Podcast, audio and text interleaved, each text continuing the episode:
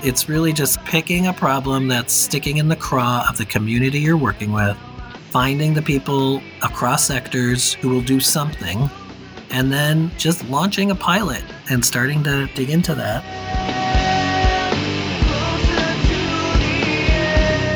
We have to figure out what the solutions are for today to break down this tribal approach. It's not a bad idea because it comes from somebody who has a philosophy that you don't agree with, that hopefully has a kernel of innovation in some way, if designed for the true goal of making our individual and collective well being better.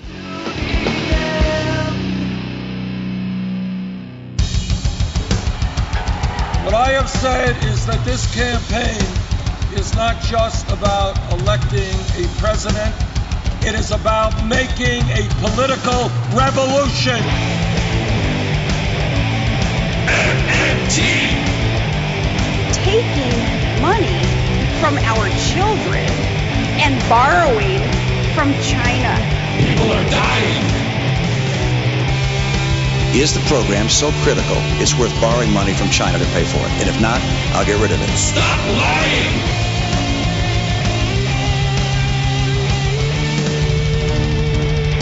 I want the truth.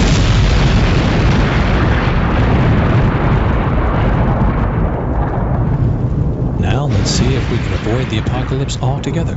Here's another episode of Macro and Cheese with your host, Steve Grumbine. All right, everybody. It is Steve with Macro and Cheese. Today's guest is R. Paul Herman, who is the CEO and founder of HIP Investor Ratings and Portfolios for Investors, Advisors, Funds, and co editor of the Global Handbook of Impact Investing from Wiley, which was published in 2020. And with that, let me bring on my guest. How are you today, sir? I am great. Thanks for having me here on Macro and Cheese. It's a pleasure. This podcast, I had an idea of what I wanted to do, and I listened to your stuff, and I was very excited about the potential. What we're talking about is MMT really comes at understanding what is affordable very differently than the rest of the economics world. We know as a currency issuing nation, the federal government can issue whatever it needs to pay for whatever it needs to pay for that is purchased in US dollars. Issue is do we have the votes and do we have the real resources? And so that's the approach that we're going to be talking about today.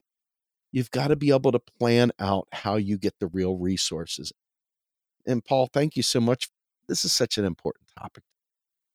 Well, it's super important because we have five crises of our time, and those crises are going to require a multi sector approach. So the five crises include a health crisis, COVID and its lingering effects, including long COVID, and the impacts on our existing healthcare system and healthcare workers. We have wealth crisis with inequality among many different geographies and income levels. We have an earth crisis requiring climate action as fast as possible. That also requires equitable climate action because we have gaps in equality and inequality by race, by gender, by age. And then we have a trust crisis. We believe less and less in institutions that have helped us become a civilized society and a way to help boost our health and wellness and have a quality of life and to have an education and put in roads and support hospitals, many of which are nonprofits. So we have these five crises facing us, and there is the 17 UN Sustainable Development Goals that have morphed from the Millennial Development Goals. And those frameworks, the five crises of our time, the 17 SDGs, that's a way for all of us to take action. And that action is obviously government. Government's job is to ensure a better quality of life, a higher well being, access to health, wealth, earth equality, and trust. So governments have the ability to tax or derive fees or create incentive systems or set the rules of the game or be regulators. We have the nonprofit sector, the civil society sector, the non governmental organization, however you want to call it. Those fill in the gaps between what happens in everyday life and business and what governments aren't agile or flexible enough to do. I used to work for one of them called Ashoka, which funds social entrepreneurs around the world. We also, in my day to day work, work with NGOs like the Carbon Disclosure Project, CDP, or the Science Based Targets Initiative. NGOs like the Brennan Center and the Southern Poverty Law Center to ensure that people have human rights and free and fair elections. And then we have a very large capitalist driven for profit sector that is extremely effective and efficient for good and for bad sometimes, that has capital markets underlying all three of these large sectors. And so resourcing needs to be thought of in a large umbrella, like we're talking about here on macro and cheese. Resourcing needs to think about what is a multi sector finance approach. That's a class that I created and developed with some partners like Megan Morris. And we have focused on how do we bring new multi sector thinking to our multi sector world to solve multi sector problems. And as you introduced, we have co edited a book about it, which has 50 co authors from all around the world on how to solve these everyday problems staring us in the face with a multi sector approach. So happy to dig in more. That's fantastic. I tend to come from the scourge of many capitalist view, which is the central planning mindset. I think that it requires at least a central concept. You can distribute the implementation, but I believe you have to have a coherent strategy for it to work. And even though it's not necessarily drilling down at every state and municipal level, it has to have at least an understanding of what it's trying to achieve. And that's going to take into account stakeholders, both internal and people maybe a couple layers removed that may have a negative impact politically.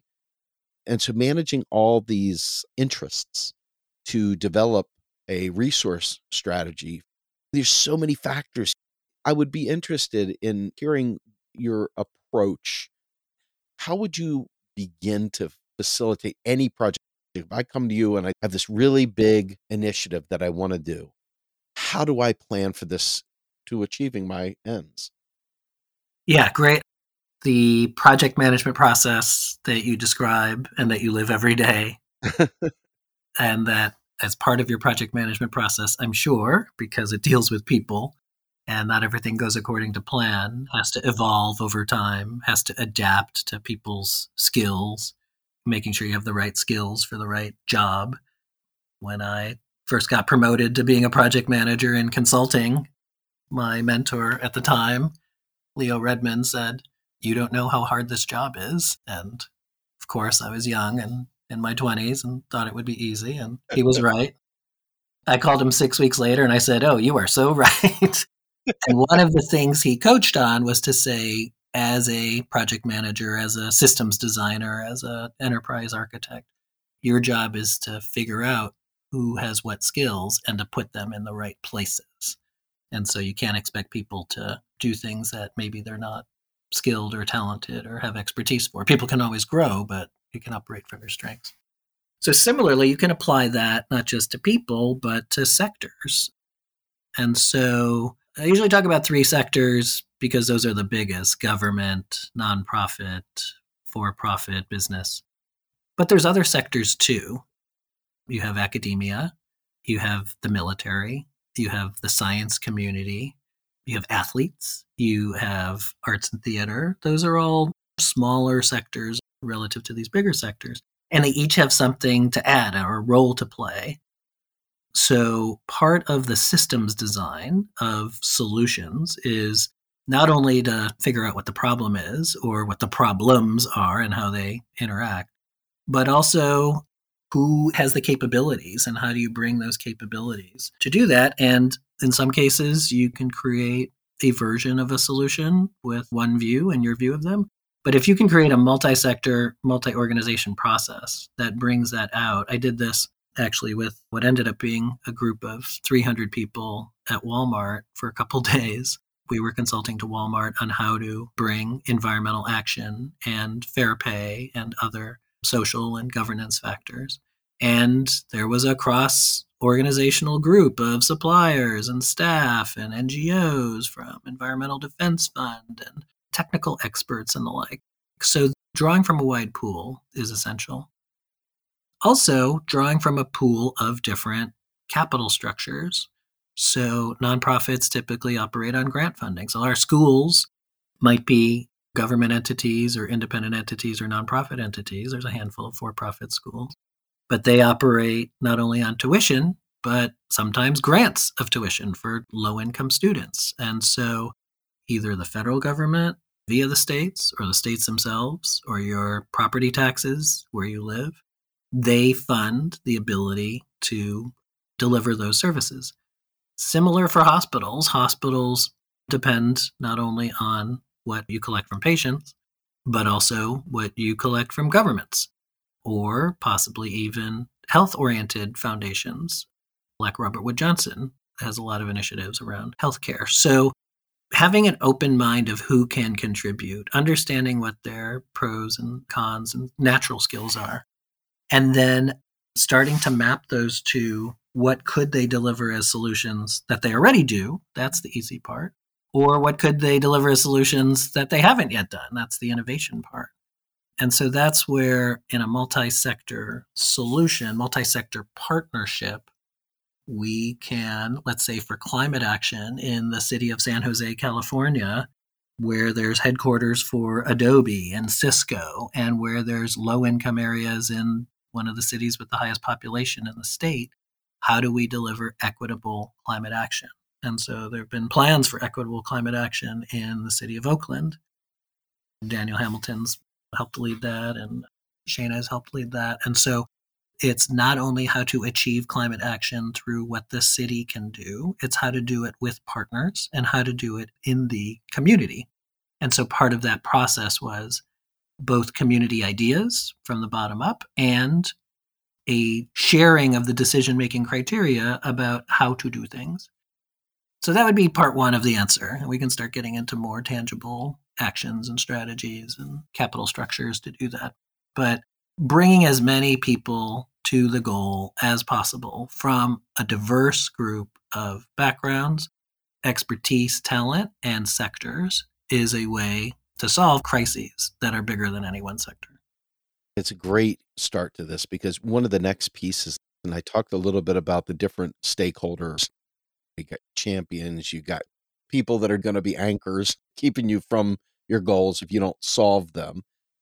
And then your neutrals and you have change management as a part of selling your idea, getting this idea out there.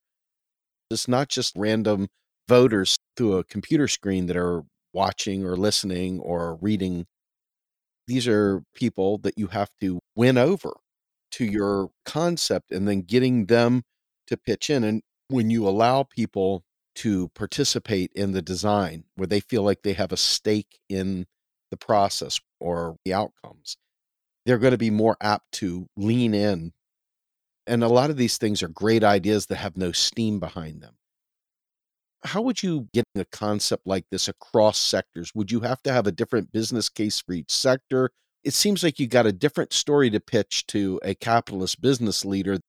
How would you go about pitching this? How would that work? Yeah, great question. My whole career stretching from a political science and finance degree from University of Pennsylvania and Wharton School to working at McKinsey with large corporations mainly, but also large organizations, to working at Ashoka with nonprofits, to even doing some government work like on the Hanford nuclear site. That was the one where I think I had the most number of stakeholders that I worked with. There were 40 stakeholders about what would happen to this former nuclear weapons nuclear waste site in southeastern Washington. That included federal EPA, state EPA. You also had Native American tribes who grew up there and up until the 1940s participated on the land that wanted to know for this half life of chemical materials that now is in the Columbia River and Washington State. How are you going to restore the land to what it was before you got here, which is impossible, where tritium has a half life of about 20 years and plutonium has a half life of about 18,000 years. So the incentive design is what is a common incentive each of those parties can get excited about and work towards. And it most likely won't be 100% excitement from 100% of the people, but what are the Venn diagrams and overlapping and common goals? So one around climate, which one of my favorite people who's not with us anymore, Ray Anderson, who founded a company called Interface, and he was an engineer and lived in Georgia and famous for being affiliated with Georgia Tech. He was one of the first in business and finance and capital markets to talk about how to build environmental efficiency into the business, how to not just sell flooring to a buyer, but how to lease flooring that then you would replenish over time, kind of like what happened in technology with the recall policies, the exchange policies, when you would sell printers, fleets of Hewlett Packard or other printers in Europe. Your mandate was from the regulators if you're going to sell this tech equipment, you got to take it back when it's done, or you need to help extend the life of it over time and to fight against the goal. Some goals in some businesses are how fast can we sell the next product instead of how long do we extend the life of this product to make it useful. One of the things that I think your average voter sees today is the stripping down of solid quality programs to get through Congress. And what starts out this thing that can actually do something turns into this feckless approach that doesn't actually satisfy the need. And so, a primary example Build Back Better started out uh, big, bold, turns out to be not even able to get inner party support. How do you measure the effectiveness of what the actual goal is of what you're fighting for versus when they start watering it down, it seems like most people are not equipped to push back and say, well, hey, wait a minute. Once you take that away, the rest of it falls apart. Yeah. So we could talk concepts and that can make us feel a little bit better, or we can talk specific. So here's one specific that has made progress. I mentioned Ray Anderson, and what I thought, what one of those questions would be Ray Anderson would sometimes say, What's the business case for life on Earth? Mm. Is there a business case for not having life on Earth? Are our current path in many different ways. And so one of those contributors to a environment that we all want to live in, and that also hits sustainable development goals of life on land and life on water, is zero waste to landfill. So zero waste to landfill is a need, a specific need. I'm going to take this down from federal to state to local. Many cities are out of landfill space a solution emerged where we just shipped it to China or to Peru or to Nigeria because poor people there would sort through the landfill to find things of value. And that wasn't a solution for the US. Then China said, we're not taking any more of that crap. And so there is an organization called Closed Loop Partners. Closed Loop Partners essentially has a couple of different types of multi sector funding programs. Some are private equity, some are private debt. There's some now that are loans, some of it's funded by grants. It's a multi sector approach, and that is the companies who are producing a lot of plastics need to solve that problem in the places where they sell it because they're incurring a future liability of most likely being sued in the future, just like cigarette companies were sued for impacting the health in the 1980s by the state attorneys general.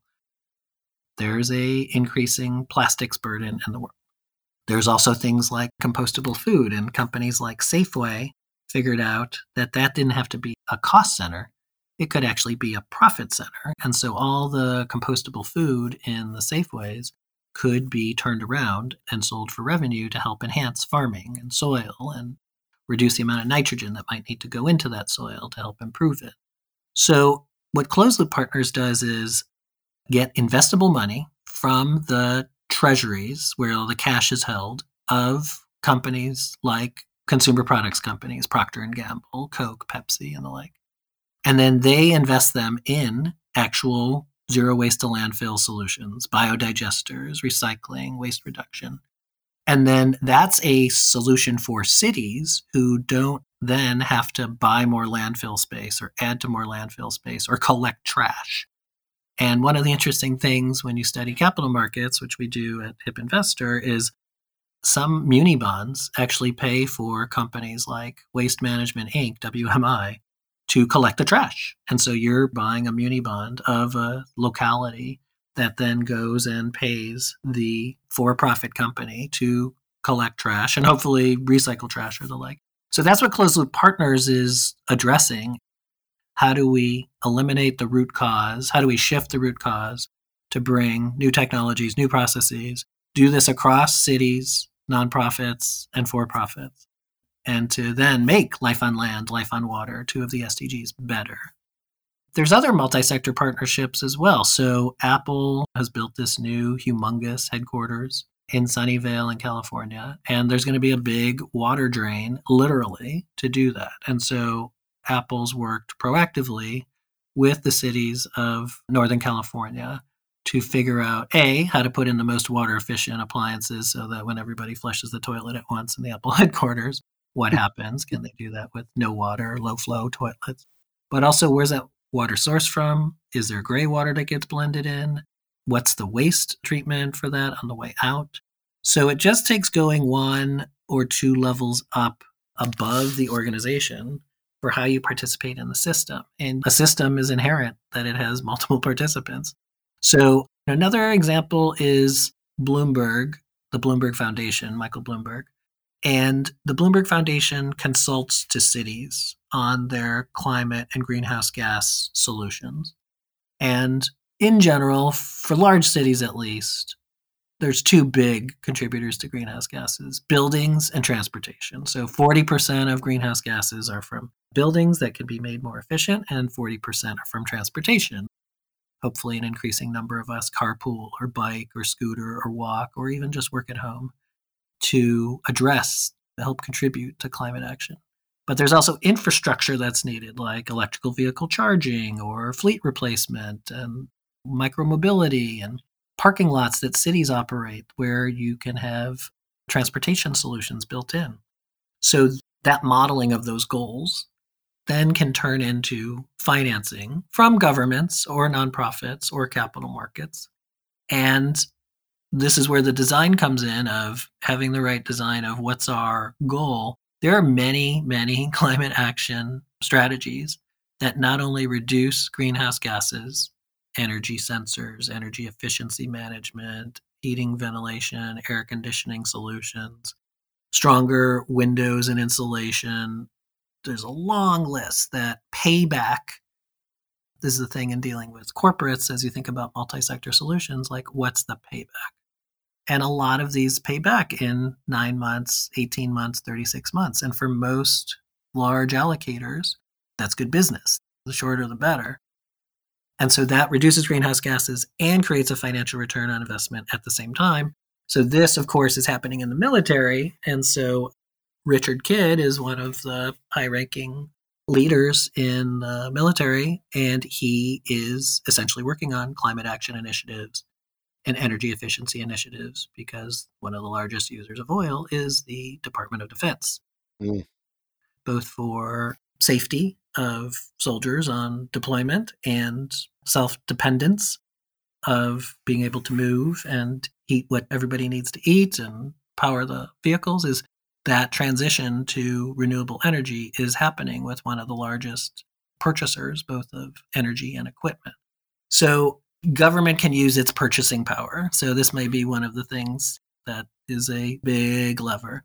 How does the government use its purchasing power in a productive way that benefits society? How does it work with nonprofits to engage citizens, to get them educated, informed, and shift their behavior?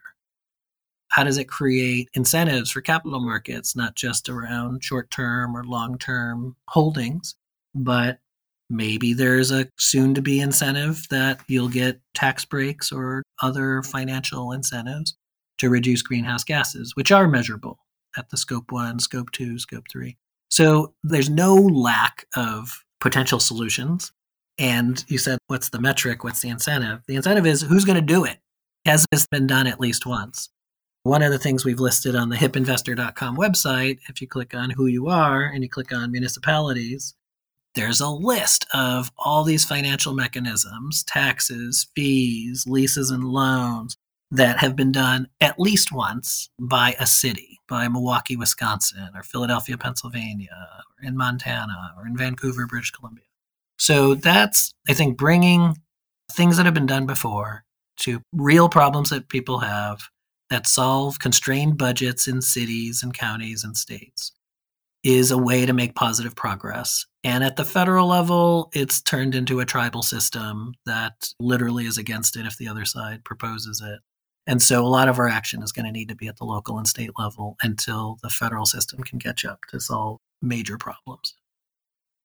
I think it's a very powerful case you just made. And one of the challenges is the role of the currency issuer versus the currency user. Mm. You may not like capitalism. I can assure you, I'm with you. I'm not a big fan. But the climate crisis has even anarchists like Michael Albert saying, I may want to have no bosses and no hierarchies and all these other things, but the crisis of climate disaster requires immediate action. Steve Keen has said, I think that we won't do what we have to do until we absolutely have to do it. I've read a lot of Michael Hudson and Jason Hickel who have basically said that incentive for capital to do what it's supposed to do just really isn't there. We have an existential crisis today. And so, what you're talking about is a by any means necessary approach to addressing real problems. And we've been pretty harsh on some of the local and state initiatives simply because the race to the bottom in the United States is very real. Fadhel Kaboub and Bill Black have talked extensively about the business model of states looking at their comprehensive annual finance reports. Most states do not have enough funding, period. There's only a few states out there that really have the fat to absorb a large initiative. MMT, we could finance this from the federal government, we could make it all go away. That isn't what's going to probably happen right now. Help me understand better how we might finance state and local initiatives that we don't have an appetite for at the federal and we don't have the resources at the municipal level. Yeah, well, some of this tribal thinking does cascade down to states like in Florida and Texas. Mhm. That shows up in these ratings of sustainability and wellness that we do at HIP. So we rate more than 120,000 muni bond entities of cities, counties, and states, water districts, hospitals, schools, and the like. And one of the consistent things we see is in the less progressive minded states, it's basically you're on your own. There might be city resources like maybe Atlanta, Georgia, or Austin, Texas, that seek to do something that's beneficial for people, planet, and trust. But in Texas, it's a recurring theme where the city of Austin will pass something and the state of Texas will immediately pass the opposite thing because it's progressive. Not that it doesn't solve a problem, but because it doesn't fit a tribal talking point. So, yeah, we're living in an extreme version of that, which is totally frustrating as a problem solver or a project manager or a solution wanter.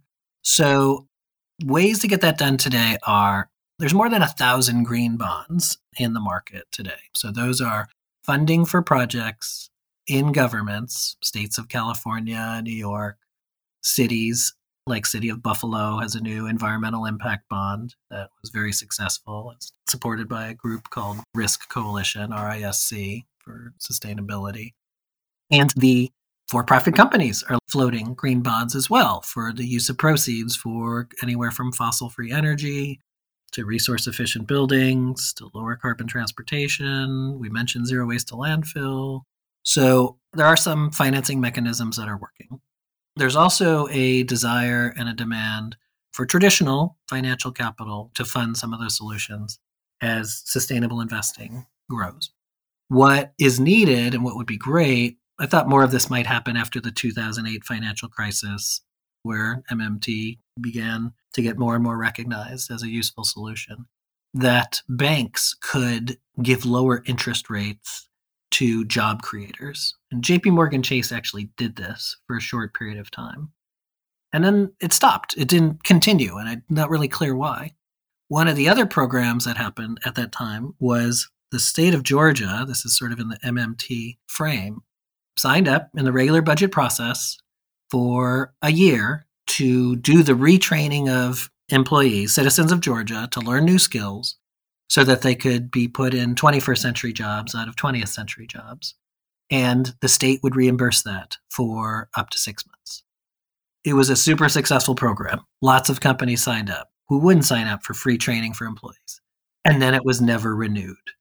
And these tribal governing factions was one of the reasons behind that. So here you had a government program that worked, but couldn't get renewed because it actually worked too well, maybe, for some people who had a different philosophy of how life should work.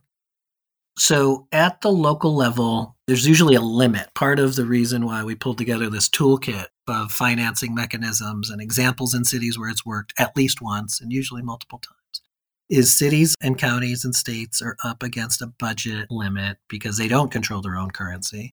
Some are dabbling in currency. Ithaca's one of the places, Ithaca, New York, has dabbled in having its own currency, at least for commerce. So you have green bonds, you have developer fees. If you're going to build something, you need to create a climate or environmental solution. You have a carbon tax. In Boulder, Colorado, there's a carbon tax. In Montgomery County, Maryland, there's a big polluter tax. It's similar to what you may have read about, where there's some cities having a CEO pay tax.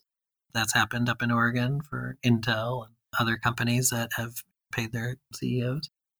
You have renewable energy credits for low and zero emissions. So in the state of Connecticut has energy fees related to that.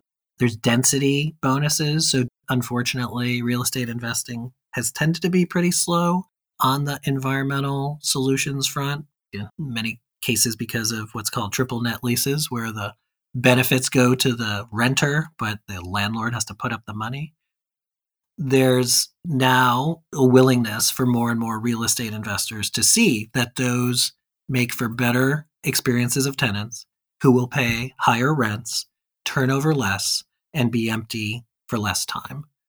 And so there's just massive education to happen to let people see that positive return on investment can come from solving these five crises of our time. There's traffic congestion charges that exist internationally in Stockholm and Singapore that are coming to the US, for example. So there's policy levers, there's tax levers, there's fee levers, and then there's third party financing is another big bucket, and then multi sector partnerships, some of which we've talked about already. So it's really just picking a problem that's sticking in the craw of the community you're working with, finding the people across sectors who will do something, and then just launching a pilot and starting to dig into that. And in the best case, that pilot is designed to be scalable statewide, regionally, nationally. There are carbon emissions trading systems that work today in the Northeast United States among utilities and manufacturers and the like. That survived the Chicago Climate Exchange, which did not survive from a decade and a half ago. So when there's a pressing problem and you have problem solvers, people can do something. The bigger you do it, though, the more potential negative pressure you have. So it will come down to these local solutions. That's where we can make the most progress right now. And maybe there's baby MMT. Maybe there's baby MMT for cities or states. Some of them are actually exploring.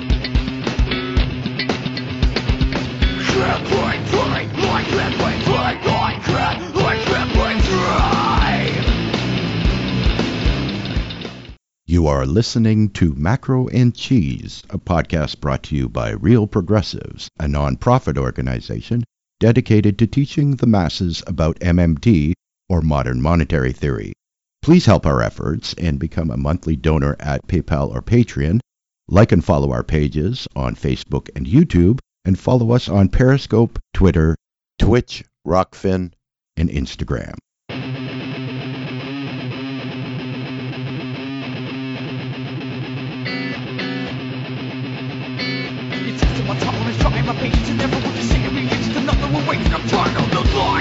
Tell me, lies you tell me.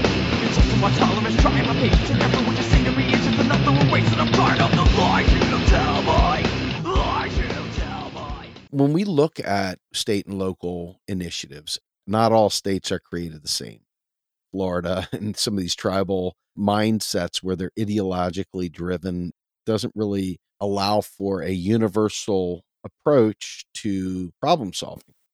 For example, with a Green New Deal, the Green New Deal has to be beyond the borders of the United States. It must be global because even though we have these artificial borders we defend ruthlessly, the planet that we inhabit has systems that don't respect those artificial divides. and are absolutely critical to making things happen. So, I guess my question to you is that doesn't really solve a problem. Climate is bigger than the local city or state. You implement something locally, and how does that really impact the larger problem? We've instituted these great things in Boulder, Colorado, but in reality, we're all going to still die from things that come about as a result of climate crisis because that local solution didn't really fundamentally change anything. Yeah, it's definitely a deep concern. And the younger you are, the deeper the concern it is, and starting to affect the birth rate because younger people don't want to have babies to bring into that type of world.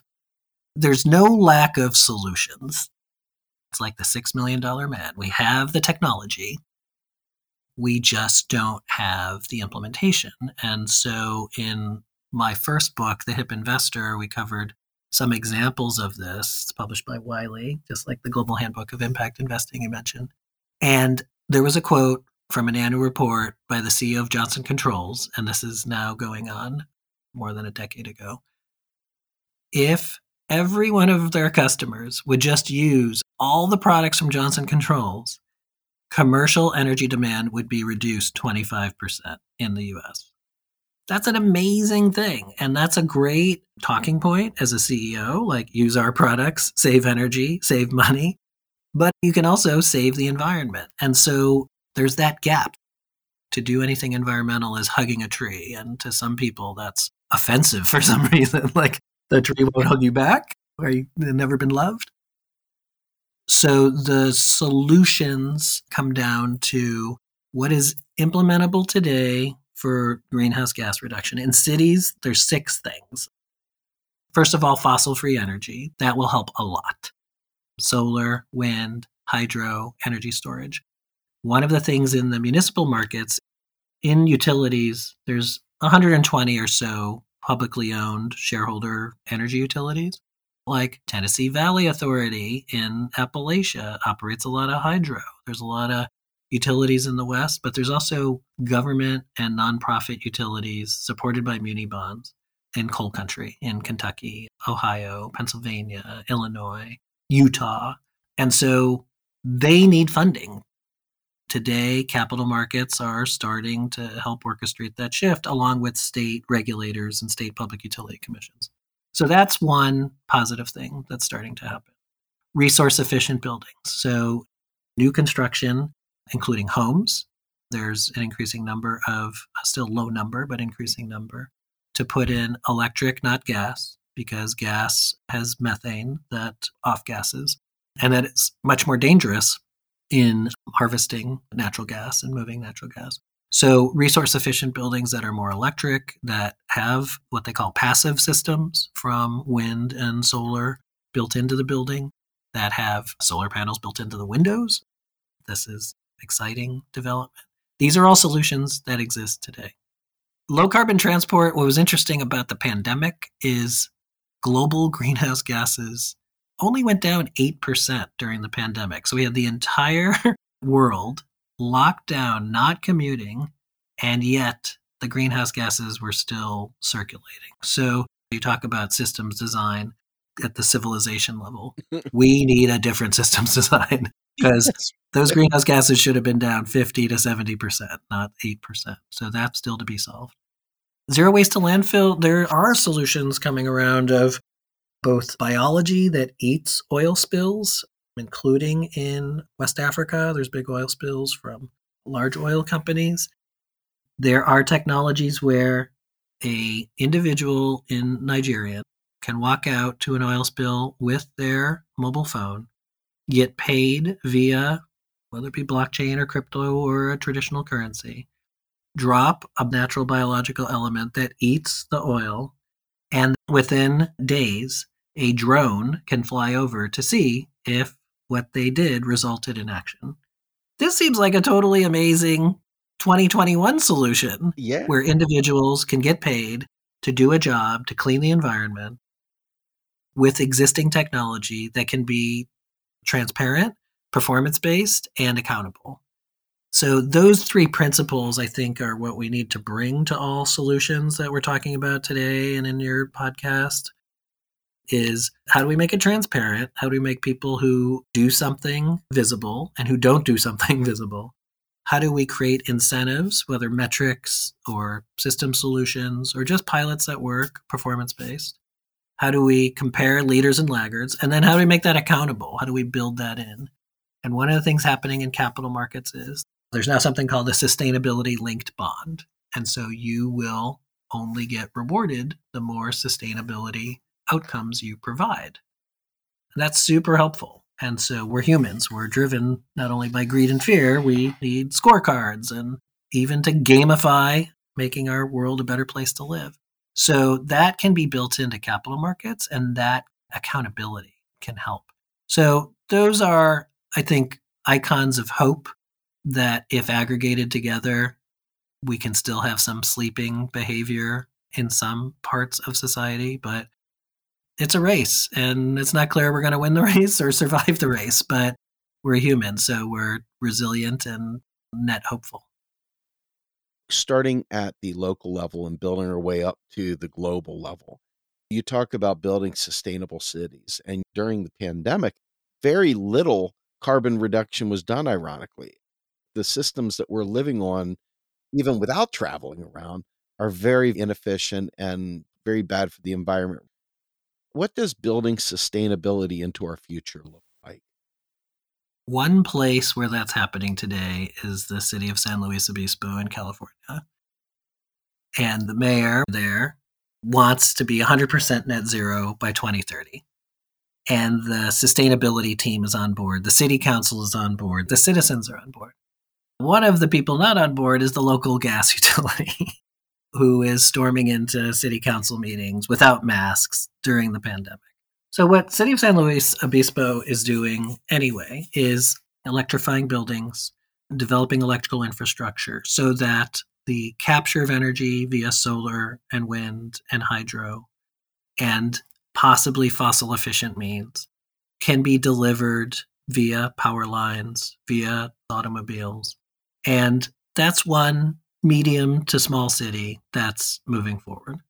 New York City is moving forward to, again, change, adapt, evolve the building codes and to prepare for sea level rise and to strengthen and make resilient Battery Park City and southern Manhattan.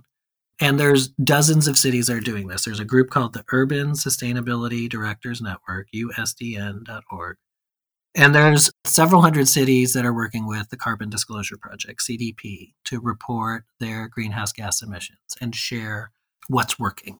And so among USDN.org, CDP, and another group called RISC, RISC, helping bring new capital market mechanisms to fund this. Everywhere from Ithaca, New York, to Fort Lauderdale, Florida, to Oakland, California, to Bend, Oregon, to Columbia, Missouri, Anchorage, Alaska, there are individuals working on sustainability inside those cities. But for the most part, those people are under resourced. So they need partners from business and nonprofit and other governments. Moral support is helpful. They're optimists, so they're solving problems, but they need to show that these solutions work. So, biodigesters is one technical solution you can feed a biodigester and you can output energy and you can eliminate waste. And so propagating biodigesters is something tangible at the city level. Some of the former sustainability directors, a woman named Barbara Buffaloe, is running for mayor now in her community in Missouri. And so the next step, you always have finance people or lawyers who run for office. Sustainability leaders and innovators are running for office city of San Francisco is very active in issuing bonds that have a sustainability component. There's cities that work with the outreach in the business development coalition of cities that talk to corporations about what their sustainability goals are, what their SDGs are, the UN SDGs. And then also work with coalitions like Coalition for Green Capital or the California Infrastructure Bank or Connecticut has an infrastructure bank. There are tangible institutions and solutions And again, we mentioning a lot of names here to make it real and to show that it's happening in real life.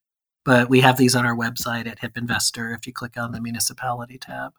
And so a sustainable city has a climate action plan. The good news is couple hundred cities in the US have climate action plans.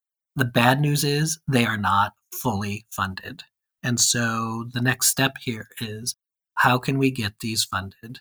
In what cases taxes are appropriate and fees are appropriate, third party funding, multi sector partnerships. So a sustainable city needs to be resourced, a sustainable community needs to be resourced. We have a co branding ETF exchange traded fund with Van Eck called the Sustainable Muni ETF that focuses on SDGs 9, 11, and 12. But it also brings in criteria of opportunity zones. So cities have low income areas of citizens who need income and jobs. And so they can tap into opportunity zone funding. And so there's financial firms like Cantor Fitzgerald that have set up opportunity zone funds, which is an example of a government policy, multi sector, to bring resources and capital into an underinvested area that if you hold it for five, ten years, you can defer your capital gains and even have some of them forgiven. So these are the solutions. And that was a bipartisan addition to the Tax Cut Act in 2017. So one of the few gems out of the Tax Cut Act of 2017 was uh, bipartisan Tim Smith of South Carolina, Senator, and Cory Booker, Senator from New Jersey, added this opportunity zone component, policy component to help investors put money in the right places. And some of those have environmental benefits as well. And then a key aspect to be a sustainable city is to proactively address climate action. So with Barron's Morningstar, we did a deep dive analysis based on what muni counties of the 3,000 counties in the US, who's most at risk of climate and who's doing the least. And so we came up with a ranking of all 3,000 counties using our HIP ratings. We identified the worst 10 at risk, not doing anything. And Leslie Norton called them up as a reporter to ask for comment.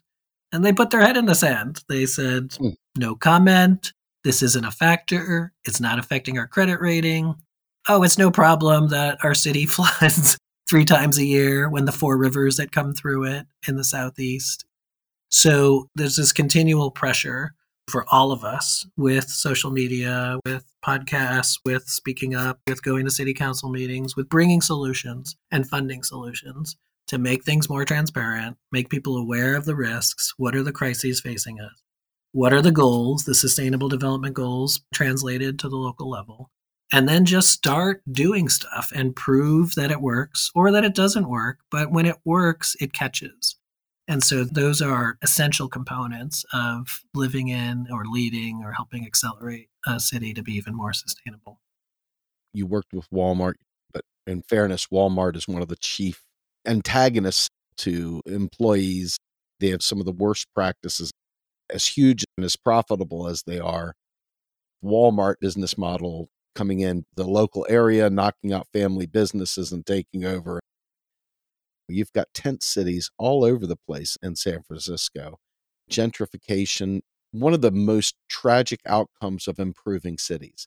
As you're making a city more green, a lot of people are going to want to move there. It's going to boost up property values. The people that live there can no longer live there because of the cost of the new improvements. So there's a lot of factors that sound good on one front. And this is the danger of working with capital making it exciting and enticing, there's a profit motive. And that may or may not benefit all of society. Mm-hmm. I'm curious how you balance that because I would like to do away with the concept of private property, but that's another story for mm-hmm. another day. Mm-hmm. That gentrification is very dangerous to the extreme inequality we already have in this nation, much less around the world. What are your thoughts on how to address some of that? Yeah, there's problems in every city. Sure. For some, it's health problems. For some, it's wealth gaps. For others, it's racial and gender gaps. For others, it's environmental risk. So the challenge is what will get people to bring solutions solutions of any type. Some of them might be capitalist solutions some of them might be socialist solutions some of them might be communal solutions. So my wife is a travel writer and food writer and archaeology writer and we were taking a bus across alaska and the windows were open and mosquitoes invaded the bus. There were people from eight different countries on the bus 16 of us and so each person spoke a different language and then my wife, being the collaborative person she is, she said, This is a mosquito in English. What is this in your language? Pointing at the mosquito. And so we had a common enemy, which was the mosquito on the bus. And there's swarms of them in the summer in Alaska. And so we need to identify what the mosquitoes are in our local communities. What are things we are mutually aligned about that we want to solve? And I think the challenge of living in today's world, I thought, you know, mobs were not going to survive the 1900s or that some of the views that we have today would have evolved out of or grown out of 50, 100, or 150 years ago after Civil War Reconstruction. But they persist. So I'd say it's our challenge. I'm a long term optimist and a short term warrior. How do we get people to agree on mutual problems we want to solve?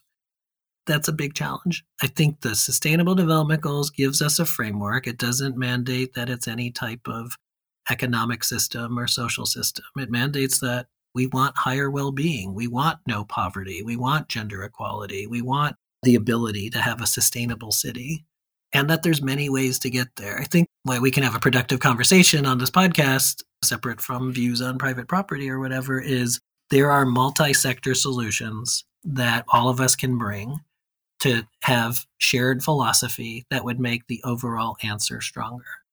And there are people who have problems with capitalism. Appropriately, capitalism has focused on the economic value instead of the stakeholder value. Or mm. originally, corporations were chartered by the government to solve a problem. One of the problems in early capitalism was cross border commerce. This is another key to great design uh, great design isn't a one time event. Great design has to evolve over time and help us as we find out what we think the problem is and then discover what the problem really is to evolve that design, evolve those metrics, evolve how we collaborate to solve them.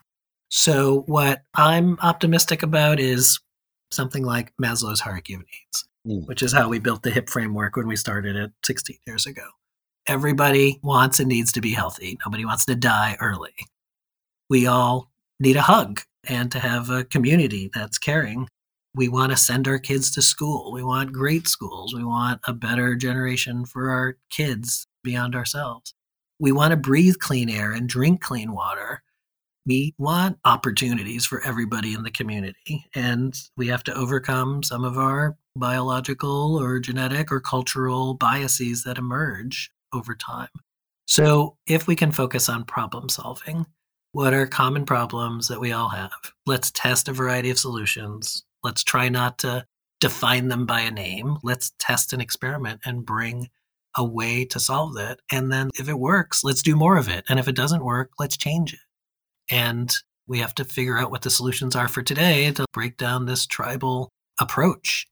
It's not a bad idea because it comes from somebody who has a philosophy that you don't agree with that hopefully has a kernel of innovation in some way if designed for the true goal of making our individual and collective well-being better. I say often it's difficult to partner because people aren't built for group interest. Many people are built for self-interest as a priority first and group interest second. So the challenge for our humanity and our biology and our way of being and acting is where can self interest and group interest happen at the same time? And those will yield solutions that have higher chances of success versus one that has no self interest in it is going to be really difficult to get most people to agree to. And one that has no group interest into it isn't going to allow us to last very long as a society. So it's creative, this creativity that right now you can reduce greenhouse gases and increase return on investment at the same time. That seems to intersect self interest and group interest. healthcare for all should be something that intersects self interest and group interest. It's just that some of those people in the self interest category believe that some groups of society shouldn't have healthcare at all. Yeah. And so it's difficult to figure that out. And government, luckily, has stepped in.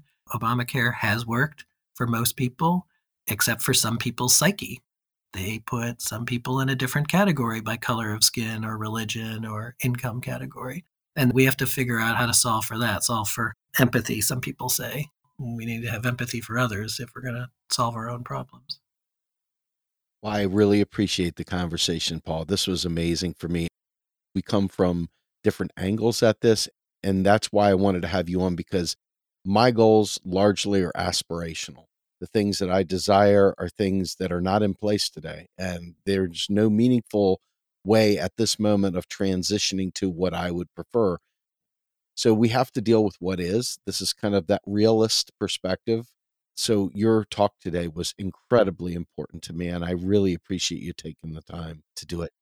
Yeah, I appreciate this opportunity, and it's up to us to solve problems. It's easy to critique how things are done. It's harder to actually do them, try them, and see what works and scale up what works. So, the more of us in this audience who can focus on solutions, engage lots of people, focus on the five crises of our time health, wealth, earth, equality, trust, use the sustainable development goals as an organizing mechanism across multiple sectors government, nonprofit, business and then just test what works. And most people have tested something once somewhere. So uh, appreciate our conversation today, our constructive conversation. Amen. Seems to be a rarity.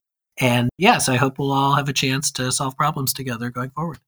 Absolutely. So, where can we find more of your work? Most of our work is at the hipinvestor.com website. HIP stands for Human Impact and Profit, HIP. So there's research papers, academic analyses. We show how sustainability and profitability can be the same thing and that it's good for your portfolio as well as good for society. We've written two books that Wiley has published The Hip Investor and also the Global Handbook of Impact Investing. And then we're on Twitter and LinkedIn and Facebook, and we're active. And then you may have mentioned before, we have a webinar series called ESGX.org, where we have constructive, solution oriented conversation. And I've watched many of them, and they've been very good. Thank you so much, Paul. We will talk to you soon. It's Steve Grumbine and Paul Herman with Macro and Cheese. We're out of here.